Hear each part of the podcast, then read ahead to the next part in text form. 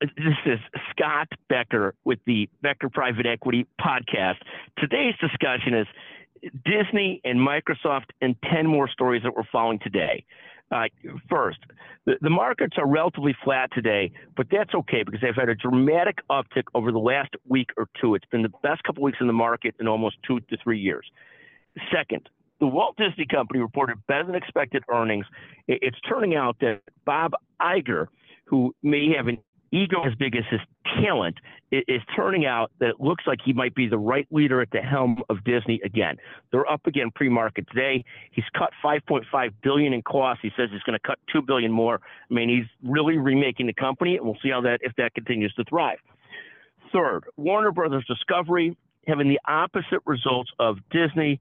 Uh, they reported worse than expected earnings. They're down 20% yesterday. Fourth, Microsoft is quickly creeping up on Apple is the most valuable company in the United States. Uh, they are up 52% year to date. As Apple softens just a little bit, Microsoft continues to be on a tier. What an amazing success story. Fifth, Bitcoin has soared recently. We talked about this on a separate podcast where I sold my Bitcoin ETF and lost a lot of money. Others have been doing great with it. It's up to almost 37,000, highest point in a long time. Um, and we, we talk about knowing your investments, why you're investing something, have a strong conviction to why you're investing something. That's really the take home point. It, it's not so much that it's a good investment or a bad investment, it's knowing why you're investing in something and having a strong conviction around it. And Again, Bitcoin hitting it out of the park.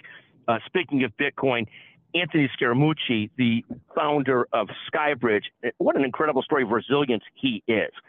Uh, sixth, Oil has come back down to $75 a barrel after having jumped to 90 bucks a barrel. Uh, amazing to see that move back in the right direction. At some point, and it's a different story, the U.S. better fix their stockpile of reserves of oil. Uh, what a horrible way to fight inflation by trying to use our strategic oil reserves.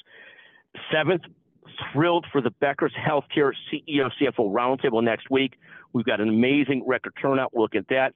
A chance to visit with President Bush and George Bush, as well as Carli Lloyd and Alex Rodriguez, and a ton of magnificent healthcare leaders from places like LeanTaaS, Northwell, Intuitive, UCLA Health, and a ton of other places. A special thank you to Virginia Egizio, Crystal Kazaka, Crystal Kazaka. Thank you so much.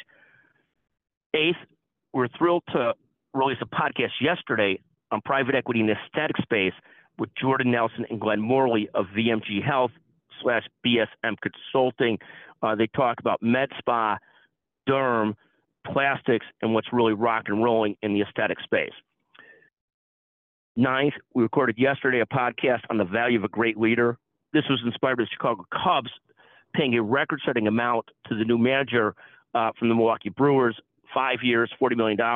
And again, when you pay a great leader and that leader performs, it's the best investment you could ever make.